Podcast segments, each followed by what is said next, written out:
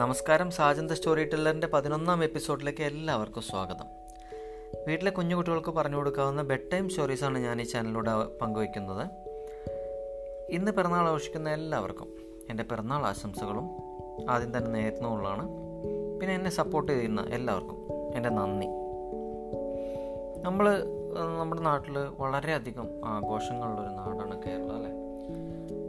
അങ്ങനെ നമ്മൾ പല ആഘോഷങ്ങളിലും പങ്കെടുത്തിട്ടുണ്ട്. ഓണമാവട്ടെ ക്രിസ്മസ് ആവട്ടെ പെരുന്നാളാവട്ടെ പൂരമാവട്ടെ വേലയാവട്ടെ അങ്ങനെയുള്ള ഒരുപാട് ആഘോഷങ്ങൾ നമ്മൾ പങ്കെടുത്തിട്ടുണ്ട് കണ്ടിട്ടുണ്ട്. തൃശ്ശൂർ പൂരം അങ്ങനൊരു അങ്ങനൊരു ആഘോഷമാണ്.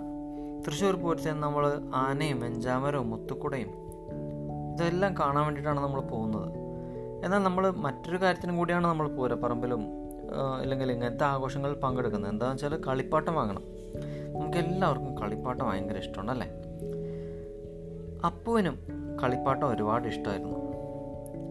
എവിടെ ചെന്നാലും അപ്പുവിന് കളിപ്പാട്ടം വേണം. കളിപ്പാട്ടത്തിനായിട്ട് അപ്പു വാശി പിടിക്കുമായിരുന്നു. വാശി പിടിച്ചു കഴിഞ്ഞാൽ അപ്പുവിന്റെ അച്ഛനോ അമ്മയോ ആരെങ്കിലും ആയിട്ട് ഒരു കളിപ്പാട്ടം വാങ്ങിക്കൊടുക്കുമായിരുന്നു. അങ്ങനെ ഇരിക്കുകയാണ് പൂരപ്പറമ്പിൽ നിന്ന് അപ്പു ഭംഗിയുള്ളൊരു പാവനെ കണ്ടത്. അപ്പോൾ അപ്പു ആ പാവനെ വേണമെന്ന് പറഞ്ഞ് വാശി പിടിച്ചു. അപ്പോൾ അപ്പുവിന്റെ അമ്മ പൈസ കൊടുത്തിട്ട് ആ പാവനെ വാങ്ങിക്കൊടുത്തു. അങ്ങനെ അപ്പു പാവയുമായിട്ട് വീട്ടിലെത്തി. അപ്പുവിന് ആ പാവയെ ഭയങ്കര ഇഷ്ടമായിരുന്നു. ഊണിലും ഉറക്കത്തിലും സ്കൂളിലേക്ക് പോകുമ്പോഴും എല്ലായിടത്തേക്കും അപ്പു ഈ പാവേനെ ചുമന്നുകൊണ്ട് നടന്നു. അതിന് അതുമായിട്ട് കളിച്ചു. എപ്പോഴും ഉപേക്ഷിക്കാതെ തന്റെ കൂടെ തന്നെ കൊണ്ടുവരുന്നു എന്നാൽ പാവ പാവയ്ക്ക് അഹങ്കാരമായി അപ്പം എന്താ വെച്ചാൽ എന്റെ ഭംഗി കണ്ടിട്ടാണ് എന്റെ എന്റെ ഭംഗി കണ്ടിട്ടാണ് അപ്പുവിന് തന്നോട് ഇഷ്ടം. എന്ന് കരുതിയിട്ട് പാവ ഈ പാവ മറ്റുള്ള കളിപ്പാട്ടങ്ങളെയൊക്കെ കളിയാക്കാൻ തുടങ്ങി. അപ്പോൾ മറ്റുള്ള കളിപ്പാട്ടങ്ങൾ പറഞ്ഞു ഞങ്ങളീ വാങ്ങിയ സമയത്ത് ഞങ്ങളെയും കൊണ്ടുവന്ന സമയത്ത് അപ്പുവിന് ഭയങ്കര ഇഷ്ടമായിരുന്നു. പക്ഷെ മറ്റൊരു കളിപ്പാട്ടം കിട്ടിക്കഴിഞ്ഞാൽ അപ്പുവിന്റെ ഈ സ്നേഹമൊക്കെ മാറും. ഏ ആ നേരെ ആ കളിപ്പാട്ടത്തിനോടായിരിക്കും പിന്നെ സ്നേഹം. എന്ന് പറഞ്ഞു. എന്നാൽ അഹങ്കാരിയായിട്ടുള്ള ഈ പാവ ഇതൊന്നും വിശ്വസിച്ചില്ല. അങ്ങനെ ആ നാട്ടിൽ നേർച്ച എത്തി അപ്പോൾ അപ്പുവിനെയും കൂട്ടിയിട്ട് അപ്പുവിന്റെ അച്ഛൻ നേർച്ചയ്ക്ക് പോയി. ഈ പാവേനെയും ഇത് അപ്പുവിന് ഭയങ്കര ഇഷ്ടമുള്ള ഈ പാവയുണ്ടല്ലോ ഈ പാവേനെയും കയ്യിലെടുത്തിട്ടാണ് അപ്പു നേർച്ചയ്ക്ക് പോയത്. നേർച്ചപ്പറമ്പ് ചെന്നപ്പോഴോ അവിടെ ഇങ്ങനെ അടുക്കി വെച്ചിരിക്കുക പുതിയ പുതിയ തരം പാവകളെ അടുക്കി വെച്ചിരിക്കുകയാണ്. അപ്പോൾ അപ്പോൾ ഉടനെ കരയാൻ തുടങ്ങിയില്ല വാശി പിടിക്കാൻ തുടങ്ങി. അച്ഛ എനിക്ക് ആ പാവ അച്ഛ എനിക്ക് ഈ പാവ എന്ന് പറഞ്ഞ് വാശി പിടിക്കാൻ തുടങ്ങി.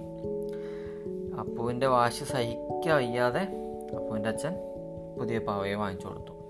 പുതിയ പാവയെ കയ്യിൽ കിട്ടിയതോടുകൂടിയിട്ട് അപ്പു ഈ പഴയ പാവനെ വലിച്ചെറിഞ്ഞു. പഴയ പാവയെ വലിച്ചെറിഞ്ഞ് ഈ പാവ തീരെ പ്രതീക്ഷിക്കാത്തൊരു സംഭവമായിരുന്നു അത്.